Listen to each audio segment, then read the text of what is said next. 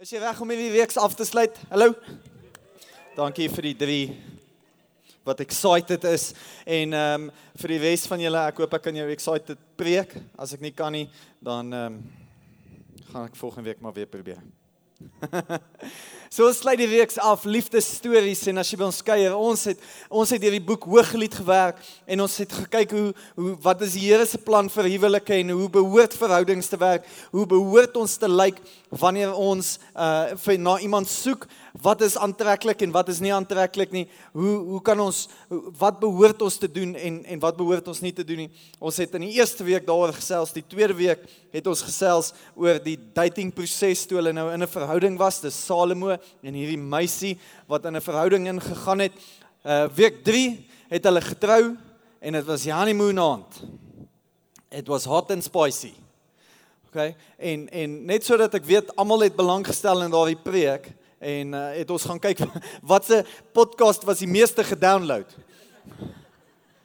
Week 3 was die meeste gedownload. En om jou 'n idee te gee, die average download is 120 tot 150. Week 3 was 370 keer gedownload. Hallo. en hulle mis laasweek sin want dit was net weer 120 how to fight fair. How to fight fair in the marriage. Hoe om hoe om te beklei in die huwelik en en regverdig te beklei in die huwelik. So dit het ons laasweek gesels. En uh hierdie hierdie koppel Salomo en sy vrou is verder gevorderd in hulle verhouding. Hulle is in hulle wintertydperk. Hulle is baie liewer vir mekaar en ons gaan kyk hoe kry hulle dit reg. En dis die mees praktiese boodskap vir die aand en vir die reeks um is vanaand se boodskap. So my titel is liefde in aksie. Liefde in aksie. Nou net vir 'n laaste keer die die ground rules, die die reëls vir die reeks is nommer 1, jy moet vir jouself luister. Nommer 1, jy luister vir jouself. Soos nie, jy gaan nie huis toe en sê hoor jy die pastoor het vir jou gepreek nie. Geen geelbou nie, geen ge preach it brother op 'n tyd wat jy weet dit behoort vir jou vrou te wees nie. Dis vir jou self. Reël nommer 2 baie belangrik en vanaand aan die einde van die reeks baie belangrik. Ehm um, ons ons ons jy as jy mismoedig word enigsins wanneer jy mismoedig word om te sê self maar ek het dit gemis my huwelik het dit gemis ek het dit hier gemis ons kyk deur die filter van ons toekoms en nie van die verlede nie ons almal het 'n verlede ons almal het foute gemaak maar prys die Here dat hy kom nuut maak en hy sê hy's die Here van nog 'n kans amen Halleluja. En dan uh laastens vir die ouers, dit is PG13. Die reeks is PG13, maar ons gaan dit nie meer grafies maak as wat dit is nie. En vir die laaste keer ons kernvers wat ons wil by uitkom, die uitkoms wat ons wil bereik vir ons almal in verhoudings en en hoe ons leef is hoofstuk 1 vanaf vers 1 tot 3. Salomo se mooiste lied, al wat dit beteken van van die 1005 wat hy geskryf het, is hierdie die mooiste een. Ons sien in Konings dat hy 1005 liedjies geskryf het. Hierdie is die mooiste een wat hy tot nog toe geskryf het. Sy sê in hoofstuk eh, vers 2 sê sy soen my soen my weer en weer. Jou liefkosing is beter as wyn. Wat sy hierso sê is die manier wat jy liefhet. En dis waarby ons wil uitkom. Die manier wat ons mense liefhet is beter as wyn. Beteken jy het dit bemeester hoe om mense lief te hê. Jy het dit bemeester die manier wat jy liefhet. Almal behoort soos jy Salomo lief te hê. Jou medemens moet jy so lief hê. Wanneer wanneer jy in in 'n vertrek is, behoort jy uit te staan oor die manier wat jy mense liefhet. Sy sê in vers 3: Jou parfuum ruik so lekker. Beteken wanneer jy in 'n vertrek instap, almal they are taking notice. Almal weet dit want jy jou parfuum ruik so lekker. Jy's jy's lekker om by te wees en en is en is lekker wanneer jy in 'n vertrek instap. Jou naam is suiwer parfuum. Daarom met die meisies jou lief. Wat dit hier beteken jy het karakter en jy het goeie karakter. Jy het goeie karakter eienskappe. Liefde in aksie. So ons sluit sluit die reeks af met hoofstuk 7 en 8. Liefde in aksie. sien ons ons ons almal het goeie intensies. Ons almal het goeie intensies in verhoudings. Ons het goeie intensies, maar maar die die probleem kom in baie van ons het goeie intensies. Ons reageer net nie altyd op daai daai intensies nie. Dit dit gaan nooit oor in aksie nie. Ek bedoel vat vat die goue reël in ons huis. Ek bedoel jy kry die 10 gebooie en dan kry jy hierdie reël in ons huis, die 11de gebod. Selwyn mag nie sy skoene in die sitkamer los nie. En as iemand het amen gesê. en nou as dit gebeur is die ek bedoel dan sê hel los. Maar partykeer gebeur dit. Ek bedoel dan dan speel die bulle teen die Jaguars 11 uur die aand. 12 uur die aand of of of die sevens rugby is van 11 uur die aand tot 4 uur die oggend. Dan raak jy soms moeg en jy skop jou skoene daar uit en en dan skrik jy wakker en dan sit jy die TV af en jy gaan lê in jou eie bed. Ek bedoel en dan kom jy ergens daar agter jy het jou skoene daar voor vergeet ek sal dit môre doen. En dan raak sy voor jou wakker. En dan sê nie so vriendelik wanneer jy sê goeiemôre nie. Want ek bedoel die 11de gebod is gebreek en dan sê, maar my bedoeling was ek ek wou nog my skoene gaan haal het voordat jy wakker word. Intensie was goed, maar daar was geen aksie nie. Hiersoos wat ek agtergekom het, ons oordeel gewoonlik ander deur hulle optrede en onsself deur ons intensies. Ons ons oordeel mense oor wat hulle gedoen het en nog gaan doen en in maar onsself deur ja maar ek ek was van plan om dit te doen. En dit gebeur ook baie keer in verhoudings en in huwelike. Waar ons as ons het 'n goeie intensie, maar ons het dit nie noodwendig uitgevoer nie. Daar was nie 'n aksie gewees nie. En dan wil ons onsself justify want ons wil onsself oordeel oor ons intensies en nie wat ons gedoen het nie. En hierdie boodskap vanaand is baie prakties. Seker die mees is die mees praktiese boodskap vir die hele reeks. Eenvoudige boodskap, maar as jy dit gaan implementeer, dis wanneer die groot verskil gaan kom. Nie net hierso hoor en ja, ek gaan dit doen en dan wanneer jy uitstap vergeet jy dit nie. Want hier is die probleem, ons kan baie maklik geïnspireerd word. But if you have inspiration without any implementation, you don't have vision. You only have a daydream. As jy net geïnspireerd word en dit is eintlik eenvoudig en maklik vir my om jou te kom inspireer met hierdie drie maklike goed en vir jou 'n hoendervleis gevoel kry en jy kan nie uitstap. Maar as jy niks omtrent dit gaan doen nie, gaan jy net weet waar jy was voordat jy ingestap het. Jy het nodig om hierdie drie goed te vat, te leer en te gaan implementeer, want hierdie drie goed kan die gaping tussen die intensies en die aksies kom kleiner maak in verhoudings en in huwelike. Liefde in aksie. Nommer 1, nommer 1 as jy notas maak. Nommer 1 is as jy aan iets goeds dink, sê dit. As jy aan iets goeds dink, sê dit. Salomo skryf ook in Spreuke 18:21 sê hy: Dood en lewe is in die mag van die tong en elkeen wat dit graag gebruik, sal die vrug daarvan eet. Beteken as jy gaan doodspreek, as jy heeltyd gaan kritiseer, gaan jy nie 'n goeie huwelik hê nie. Maar as jy lewe gaan spreek, as jy komplimente gaan gee, as jy dit wat jy dink begin te spreek en as dit goed is en jy begin dit te spreek. Dis wanneer daar sukses begin ontstaan in die huwelik. En as ons gaan kyk na Salomo wat die skrywer hiervan is, ek bedoel hy Salomo was die meester as dit gekom het by komplimente. Hy het komplimente gegee. En manne, as veral vir manne wat ek praat met julle want ek self is 'n man, moenie jou vrou roof van 'n goeie seën nie. As jy aan iets goeds dink, sê dit vir haar. WhatsApp dit vir haar. Stuur dit vir haar in 'n e-mail, maar laat dit laat sy dit hoor en laat sy dit weet dit wanneer jy iets goeds dink. Moet dit net nie vir jouself hou nie. Ons sien hoe hoe hoe Salomo haar begin komplimenteer. En as jy verder gaan studie oor doen oor oor hoofstuk 7, hierso is sy besig om om te dans. So so hoofstuk 7 vers 1 sê die volgende.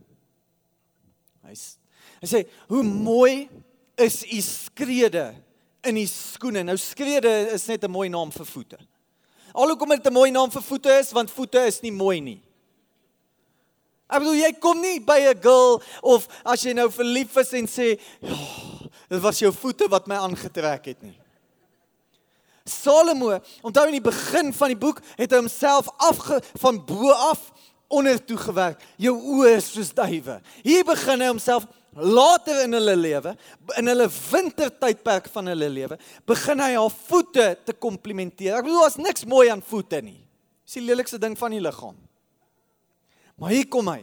Eintlik wat hy hier sê is en wat hy hier vir ons skets is, hierdie nuances van jou, hierdie hierdie weird goed van jou, hierdie ding wat jy doen wat eintlik nie 'n snaaks was in die begin van ons verhouding nie. Ek begin eintlik daarvan te hou. Ek bedoel ek, ek weet nie van jou nie, maar maar Mika kom Mika kom van die plotte af. OK, maar plottertjie. Nou Nou kyk sy sy's 'n beautiful vrou, reg. Ek bedoel ek het nie drie kinders verniet nie, sy's stunning. Maar daar's sekere goed wat maar plotters doen. Ek bedoel ek baie keer sê ek vir ek wonder of dit die term plotterwot is, maar nie te min. Ag. Baie keer doen sy doen net sulke vreemde goed dan sê ek soos, "Waar leer jy dit?" Val in die begin van ons verhouding, ek bedoel 12 jaar terug. Was dit Ek bedoel ek kom van die motor af, is net so erg. Maar die plotte. Ek sê vir na 12 jaar, jy kan iemand uit die plot uitvat, maar jy kan nie plot uit hom uitvat nie. So, vanoggend. Maar dis nou juist 12 jaar later. Die weird goed wat sy aanvang. Die vreemde goed wat ek soos ek hoop nie iemand het ons gesien nie. Wat sy doen wat wat my so verlief maak op haar, die nuances, die voete. So vanoggend, ek vergeet my ring op op die wasbak uh, tafeltjie toe terwyl ek my hare gekam het en tande geborsel het en en ek WhatsApp haar en ek sê bring asseblief net my ring kerk toe ek het hom vergeet en sy kom toe na die agterdiens. Ek bedoel in die parkeerterrein. Haal sy die ring uit haar gatsak uit en sy gaan op haar knie en ek staan op. Ek wil staan net op. Hier sê hy, hy is gaste. Hier's besoekers. Hulle gaan nou dink is weird en wie gaan sy op haar knie en ek staan. Ek lief vir jou, dit was oulik. Nie voor die mense nie. Weird goed, né? Jou voete, hoe mooi. Hy sê die nuances. Jou jou voete is so mooi. Dan sê hy o edele dogter, die golwende lyne van u heupe is soos halssierade. Nou manne, hier's hier's een ding wat hy binne sê, moet dit asseblief nooit gebruik as 'n voorbeeld nie. Hy sê 'n werk van kunstenaarshande. U navel is 'n ronde kom. Ek het nie 'n klou wat dit beteken nie. Laat die gemengde wyn nie ontbreek nie. U liggaam is 'n hoop koring omring deur lelies. Nou manne, moet nooit asseblief jou vrou of jou girl se liggaam as 'n enige hoop van enigiets vergelyk nie. Ek bedoel, 'n hoop sê vir my dis 'n hoop. Sy kan jy kan dalk goeie intensies hê. Dan sê hy i twee borste. Ek bedoel hy hy beweeg sommer op en dadelik gaan hy in vir die kiel. I twee borste is soos twee lammers. Tweeling van 'n gemsbok. Nou dit lyk nogal asof hy opgewonde is omdat daar twee is, want dit is die tweede keer wat hy noem daar's 'n tweeling van hulle. Maar hierdie ou, hy kom sê vir hoe mooi is hy. Hy werk homself op. Hy gee die kompliment. Partykeer is ons so gewoond aan die kompliment van ek is lief vir jou of dat ek is lief vir jou is as al so groot gewoonte ons hoor dit nie meer eers nie. Want wat gebeur as jy's op die foon dalk 2 of 3 keer 'n dag lief vir jou baie. OK, lief vir jou baie. Lief vir ek ek wil jou uitdaag eintlik in hierdie volgende maand dalk gaan gaan dink bietjie oor hoekom is jy lief vir jou vrou? Hoekom is jy lief vir jou man? En en môreoggend of vanaand wanneer jy gaan slaap, as jy sê ek's lief vir jou, jy moet lekker slaap, ek's lief vir jou. Pos net vir 'n oomblik en sê ek is lief vir jou want and then fill in the blank. Ek's lief vir jou want jy's so amazing ma vir my kinders en dan gaan slaap jy hulle. Ek's lief vir jou want jy maak die lekkerste kos. Ek's lief vir jou want jy kyk so mooi. Ons ons ons raak baie keer so gewoond aan ek's lief vir jou baie. Dink net vir 'n oomblik aan iets goeds en sê dit vir haar, want wanneer jy aan iets goeds dink, sê dit. Hier is die probleem manne, wanneer jy hulle nie iets goeds vertel nie, neem hulle aan dat dit sleg is. En hulle gaan aanneem. Ek bedoel daarom stuur 'n respons. As sy vir jou 'n boodskap stuur en jy's in 'n vergadering, moet dan nie 2 ure laat wag nie want sy gaan al haar ma bel en dan gaan jou skoonma jou bel en jy gaan wonder wat gaan aan want jy 2 ure gevat om te reply. Ons vat net daai oomblik in die vergadering. Ek weet dit is 'n belangrike vergadering, maar eintlik wat jy vir jou vrou sê is jy's belangriker as die vergadering. Die personeel weet en en al my pastore doen dit ook. Ek bedoel as hulle vrouens hulle bel, stap hulle uit. Hulle stap uit en hulle vat die oproep. Ander mense kan wag. Maar as ons vrouens ons bel, stap ons uit en ons vat die oproep. Want ons wil kommunikeer om te sê jy's belangriker as enige vergadering. Al is dit net ek sê nou nou terugbel ek sin 'n vergadering. Maar jy sy die waardering wat sy het dat ten minste vat jy haar op, ten minste reply. Hooglied 75 hy gaan aan. Sê u hoof het homself nou opgewerk. U hoof op u is soos die karmel en die golwende hare van die hoof soos purper. 'n Koning gevang in haar lokke. Al wat hy hier probeer sê is hy's 'n gevangene uh, en hy's vasgevang in haar liefde. U hoë gestalte lyk soos 'n dadelpalm en die borste soos vrugte trosse. Nou nou manne, ek wil net sê hierdie kan enige rigting ingaan. Maak net seker jy weet wat se by jou vrou is voordat jy hierdie probeer asseblief. Want ek bedoel, daai twee lammers kan weghardloop. Ek het gedink. Laat ek op die dadelpalm klim. Laat ek sy trosse Ek weet nie wat doen ek met my hande nie. Wag, laat ek dit. En laat die borste tog wees soos trosse van wingerdstok en die geur van die asem soos die van appels. So wat hy sê, hy sê kom laat ek jou opklim. Maak net seker jou asem lyk lekker as ek al bo kom. Verder is all good, verstaan? So dit kan enige rigting gaan, maar al wat ek sê is wanneer jy daai dadelpalm wil klim, maak seker jy weet wat se by sy is, okay? Hooglied 7. Gelukkig sien ons in Hooglied 7 vers 10, sy's reg in 'n goeie by. Sy sê, ek is my beminde sin en sy begeerte is na my. So wat sy hier sê is, "Great, klim asseblief op die dadelpalm." want sy kan sien sy begeerte is na my. Daardie begeerte in die Hebreëus is die woord teshukwa. Teshukwa. Wat letterlik beteken wanneer 'n leeu of 'n jagluiperd 'n bokkie vang en oorrompel en consume. Daai oomblik van consume is teshukwa. So wat sy hier sê is Luister, ek is my beminde sin en hy begeer my. Hy tesukwa my. Hy wil hê. Hy wil en en en en manne, granted. Die vrouens wil nie altyd getesukwa nie. Ek bedoel ons het dit gehoor. Hoe hoe approach jy daardie twee lammetjies? Stadig. Ferm. Maar vrouens, ons wil hê. Ons wil hê. Jy wil hê ons moet jou tesukwa. Ek wil hê my vrou Ek wil weet, my vrou weet dat ek haar wil hê. Ek wil haar begeer. Ek wil haar Teshua. Klink soos Dragon Ball Z.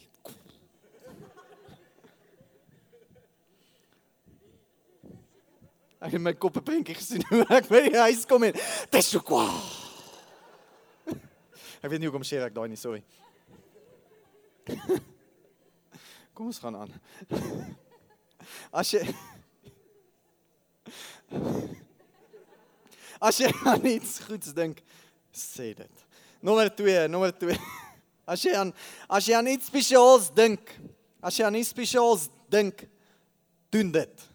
Moenie net daaraan dink nie. Doen dit. En en is tweeledig ons sien dit hoe hulle dit hier doen. Eerstens hulle hulle gee doelgerigte tyd aan mekaar. Doelgerigte tyd. Hoor. Vers 11. Kom, my beminde, laat ons uitgaan in die veld. Laat ons die dorp vernag, die dorpe vernag. Wat sy wat sy hierso sê is kom, kom, kom, kom. Kinders is in die bed. Wel dis is vir ons konteks. Kinders is in bed. Hier is 'n hier is 'n ou kom ons gaan verf die stad rooi. Kom ons gaan doen iets saam. Kom ons gaan kry bietjie alleen tyd. En ons tye in jou lewe wat jou kinders so baie van jou tyd vererg vir, vir en en en nodig het en en waar jy moet aandag gee en en, en dit is daai tyd waar jy net sê wo wo wo. Weet jy, dit is belangrik. Maar my vrou is die belangrikste.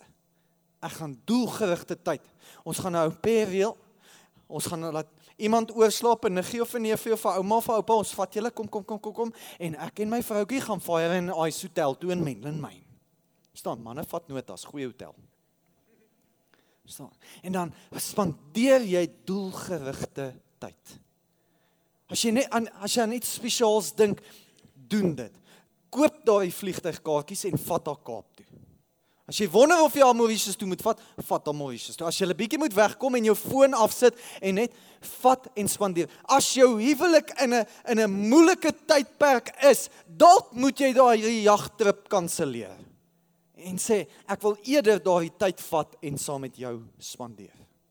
Of daai girls night out, sê nee nee nee, kom ons kom ons sit dit net eers op sy. Kom ons gee net eers aandag hier. Ons spandeer doelgerigte tyd saam vers 12. En hier's baie belangrik. Enigiemand wat meer as 10 jaar getroud is, steek gou op. Hoog op. OK, 15 jaar, hoog op. Wie weet vir julle 20 jaar? OK. Wie weet vir julle winterseisoen? Hulle is in 'n wintertydperk, lank getroud is. Die honeymoon is verby. Ek bedoel die honeymoon behoort net 'n maand te hou, want dis wat dit beteken soet maan. Beteken dit die siklus van 'n maand en 'n soet. Ek bedoel kyk net op iemand se Instagram profiel. Die eerste maand is dit great foto's, die maand daarna nie so great nie. Maar hier is vir julle wintertydperk en hier sê hier sê incredible les wat hulle ons leer in hierdie seisoen van die lewe. Laat ons vroeg na die wingerde gaan. Laat ons sien of die wingerdstok uitloop of die druiwe bloeisels oopgaan, die granate blom. Nou onthou hulle is in 'n wintertydperk. Wanneer is druiwe bloei? Wanneer kom druiwe bloeisels uit? Hallo in die lente tydperk van die jaar. Wat hulle hier probeer sê is alhoewel hulle in 'n wintertydperk van hulle verhouding is, maak hulle nog steeds tyd vir lente oomblikke. Jy moet nog steeds daai tyd uitkoop en sê ons gaan doelgerigte tyd saam met mekaar spandeer. Ons gaan die tyd uitkoop en ons gaan in ons verhouding, alhoewel ons nou al ver gevorderd is, gaan ons nog steeds lente oomblikke geniet in ons verhouding. En ons gaan dit skep en ons gaan jonk van gees wees. Sy sê kom ons gaan na hierdie park toe. Kom ons gaan na hierdie wingerd toe en gaan kyk of die druiwe bloeisels oopgaan en die granate blom. Daar sê sy, sal ek u my liefde gee. Dank die Here, daar was nie Google Earth nie. Hoe sy sê, ek sê kom ons gaan na die park toe. Daar. Daar sal ek jou my liefde gee. Hulle gaan spandeer doelgerigte tyd. Nou as jy dames as jy jou man se dag wil maak vroeg in die oggend stuur vir hom of soen hom af en sê ek kan nie wag vanaand nie want ek gaan jou my liefde gee. Geloof my, ek gaan daai vergaderings vinniger klaar kry. Want hy wil huis toe kom. Want hy weet daar's doelgerigte tyd op pad na hom toe. Spandeer doelgerigte tyd saam. As jy aan iets spesiaals dink, doen dit. En ook deurdagte dade. Hooglied 7:13. Die liefdesappels gee geur en by ons deure is allerlei koslike vrugte. Koslike vrugte, vars en oud, o my beminde, dit het ek vir u weggeberg. Deurdagte dade, sy sy sy weet hulle is nou al ouer, sy het vir hom vrugte bymekaar gemaak. Sy het vir hom rosientjies opgestoor en appels opgestoor en sy het geweet dit gaan help. Sy het vir hom iets spesiaals gedoen. Maar dit Dis dis wanneer jy iets spesiaals opoffer en doen vir jou huweliksmaat. Dis wanneer dit liefde kweek. Hoe in ons in ons huwelik, Mika is die meer praktiese ene. OK.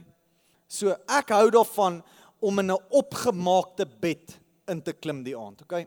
Reguit linne, skoon linne, hoekies. Ek bedoel dit moet lyk amper soos soos 'n gastehuis in 'n netjies. Mika is baie meer praktieser as dit. Boel in die oggende vra sy, "Ja, maar as niemand vandag na ons huis toe kom nie, moet ons regtig hierdie ding opmaak net om hom weer te mekaar te kan maak." Boel sekerlik 'n valid point, maar ek bedoel ek hou daarvan as hy netjies gestryk is en mooi. Dankie. Maar hier's wat ek weet elke aand, want vanaand gaan ek by die huis kom. En ek weet my kant van die bed, as Mikael in die bed is, gaan netjies vas wees en dan gaan ek inklim. En dan gaan ek weet sy het dit vir my gedoen. Sy het daai opoffering deur dagte dade vir my gedoen. En dan dan is ek herinner myself konstant daaraan. Veral as ek by die huis kom en sy weet ek love 'n skoon huis. Dit was vir my. Sy het dit vir my gedoen. En dit is wat haar liefde laat groei. As jy aan iets goeds dink, sê dit. As jy aan iets spesiaals dink, doen dit. En nommer 3, as jy iets anders te soek, as jy iets anders te soek, wees dit. Wees dit. Ek bedoel on, ons onthou in die begin van Hooglied het sy gesê ek weier om 'n sluier vrou te wees. Ek weier om een van daai prostituut vrouens te wees. Ek weier om een van hulle te wees. Sy was die anderste een gewees. Sy was die een wat anderste was. Ons onthou ook in die, in die hoofstuk daarna waar hy gesê het vang vir ons die klein jakkalsies. Hy het die hy het die ding die inisiatief geneem om te sê ons gaan nie oor die tou trap voor die huwelik nie. Ons gaan nie die daad doen nie. Ons gaan ons gaan die klein jakkalsies vang. Hy was die een wat anders. As jy iets anders te soek, wees dit. Wil ons het laasweek vir mekaar gesê how to fight fear is ek gaan optree en ek gaan nie reageer nie. Ons gaan praat en ons gaan nie uitloop nie. Ons gaan fokus op wat goed is en nie wat sleg is nie. sien vrouens is reprodusente. Hulle hulle het net 'n manier om sekere goed te vermeerder. Hoe as jy jy kan jy kan die groceries gaan koop En hulle maak die wonderlikste kos daarmee. Ek bedoel ek sou nie eens geweet het wat om daarmee te maak nie. Maar hulle weet, hulle het net daardie manier om om om te sorg en broodjies te maak en bedoel jy sien net die brood en dit wat in die yskas is en dan eers skielik het jy die lekkerste toebroodjies saam met jou. Hulle het net daardie manier. Ek bedoel as jy lief is vir jou vrou soos wat ek lief is vir my vrou, sy het net die manier om te vermeerder. Ek bedoel daar's nou al drie kleintjies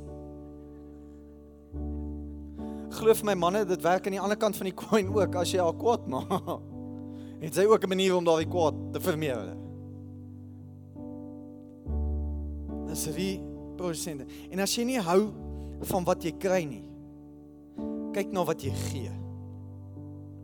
As jy nie hou van wat jy kry nie, kyk na wat jy gee. As jy wil as jy iets anders te wil hê, wees dit. Wees dit. Ek hou van hoe hy afsluit in hoofstuk 8. Jy kan verder gaan lees want hier hier van van van hoofstuk 13 af is is beautiful en en dit bly beautiful. Maar hoe hoe ernstig is hierdie verhouding vir en hierdie huwelik vir Sy sê in die volgende hoofstuk 8 vers 6. Dra my soos 'n seelring op u hart, soos 'n seelring op u arm. So wat sy hier sê is as as jy as jy gekoop was, as you are sealed, you are purchased and sealed. Beteken is ek is joune vir ewig. Soos die koning se seelring. Ek bedoel as hy stamp, dis syne. Hierdie is Salomo se vrou. Syne. En ek is joune vir ewig. Maar hoor hoe ernstig is sy oor hierdie huwelik van hulle. Sy sê want liefde is sterk soos die dood. Die liefdesywer is hard soos die doderyk. Sy gloed is 'n gloed van vuur. 'n Vlam van die Here. Nou ek wil net hierdie vir jou vinnig verduidelik. Waarvan sy hier praat en en en dalk is die King James 'n 'n beter vertaling. Maar waarvan sy hier praat is letterlik van die hel. Sy sê dra my soos 'n seelring beteken ek is joune vir ewig. Maar as ek ooit hierdie huwelik gaan verbreek, mag ek brand in die hel. Dis hoe ernstig sy hierdie huwelik en dis hoe ernstig die Here die die huwelik beskou. Om te sê as ek ooit iets doen om hierdie huwelik te verbreek, mag ek die vuur beleef. Bro in in die Joodse kultuur in daardie tyd voor daar baie aktiviste groepe opgestaan het en hulle kan dit nie reg meer vandag doen nie. Maar in die Joodse kultuur het 'n paartjie bymekaar gekom wat getrou het en hulle hulle sou 'n bees opgeslag het. Daar op die grond en hulle sou as 'n party deur die bees se guts en die glory en die bloed geloop het om om net vir hulle self te sê as ons ooit hierdie covenant hierdie hierdie verbond moet verbreek mag dit met ons gebeur wat met hierdie bees gebeur Dis hoe ernstig hulle is oor die huwelik. Dis hoe ernstig hulle is dat jy dit dat jy dat jy nie sal koot nie. Dat jy nie sal uitloop Nou ek weet hier kan emosies wees want ek bedoel ek sê maar self en ek ek het dit gemis. Dis nou my derde huwelik. Luister. Moenie mismoedig word nie. Onthou wat het ek vir jou gesê? Ons kyk nie deur die filter van ons verlede nie. As jy in jou 4de huwelik tans is, ons vertrou saam met jou en ons gaan saam jou bid dat dit jou 4de en jou laaste een sal wees. Want ons genade vir jou om deur te dring. Om die deursettings vermoë te hê. Want Jesus kom maak nuut en hy het jou vergewe. Maar ek wil afsluit met hierdie storie dat as dit jou eerste huwelik is en of dit jou 4de huwelik is, dat jy die opgee opsie in die huwelik sal verwyder vanaand. Dat jy die opgee opsie sal verwyder. Want sien daar's 'n boek wat geskryf is The Lone Survivor van Marcus Luttrell. Marcus Luttrell was 'n Navy SEAL gewees en hy praat in sy boek van wat hy moes deurgaan. Hulle helikopter is afgeskiet. Hulle almal is om hom uitvermoor. Hulle het hom raak geskiet, maar hy het begin vlug in Irak. En terwyl hy vlug het hy het hy letterlik praat hy in die boek van uit uit van berge afgespring, kraanse afgespring, bene gebreek, maar aangehou hardloop. Want hy het in daardie oomblik besef wat hy aan homself herinner het in sy Navy SEALs opleiding en hy hy gee 'n hoofstuk aan hierdie opleiding oor hoe moeilik die opleiding is. Wanneer jy begin met die opleiding is daar konstant 'n klok wat voor jou gehou word. En terwyl daar 'n klok is wat voor jou gehou word, kan jy enige tyd rang breek om te sê maar gaan die klok lui. Maar wat jy moet weet is wanneer jy die klok lui, dis jou opgee opsie. Jy maak klaar met die oefening, jy gaan 'n warm bad vat en 'n stort vat, jy gaan lekker eet en en jy's klaar, maar dan jy uit die program uit. En elke dag het daar iemand die klok gaan lui want hy kon nie meer nie. Opgegee. Dit was sy opgee opsie en hy het sy opgee opsie gaan uitoefen. Maar hy skryf in sy boek, hy het geherinner, hy het homself herinner aan die besluit wat hy gemaak het toe hy ingetree het as Navy SEAL en gesê, "In die hell week, hy praat van hell week, sewe dae sonder slaap, op die strand, in die water, nat, geen kos nie. Elke dag het daar iemand 'n klok voor hom gehou en gesê, "Maar wil jy nie opgee nie?" En elke dag het daar iemand gegaan en die klok gaan lui. Interessante ding wat hy in die boek sê is dat as iemand in sy mind besluit het, hy gaan opgee, gaan niemand hom daarvan kan anders te oortuig nie. Maar Marcus Luttrell het dit gemaak as die lone survivor, want daai dag toe hy begin het, het hy gesê, hierdie opgee opsie gaan ek uit my lewe uit verwyder, verwyder. En ek gaan dit nie meer 'n opsie hê nie. Ek gaan nie 'n klok hê en dan gaan in my mind nie 'n klok wees nie. Ek gaan nie opgee nie. Vir die huwelikspaartjies wil ek vanaand sê, daar moenie 'n opgee opsie wees in jou huwelik nie. Ek wil jou kom encourage vanaand om 'n besluit in jou hart te maak om te sê, dit is moeilik luister en die huwelik, jong mense, is moeilik. Moenie dink myne is perfek nie want hy is nie. Dis vrek harde werk, maar dis die moeite werd om so hard te werk vir jou huwelik. Maar wat ek vir jou vanaand wil encourage is om te sê luister, gaan in jou diepste binnekamer en maak daai besluit om te sê ons gaan die opgee opsie verwyder. There's no good option in our marriage. En mag ons 'n community van mense wees wat vir die volgende generasie gaan wys. En wanneer hulle vra maar hoe kry julle dit reg? Hoe kry julle dit reg om 20, 30, 40, 50, 60 jaar getroud te wees? Dit is eintlik eenvoudig. Eerstens baie harde werk, baie genade, maar ons het die opgee opsie verwyder. As jy aan iets goeds dink in hierdie verhouding van jou, sê dit. As jy aan iets spesiaals dink, doen dit. As jy iets anders te soek, wees dit.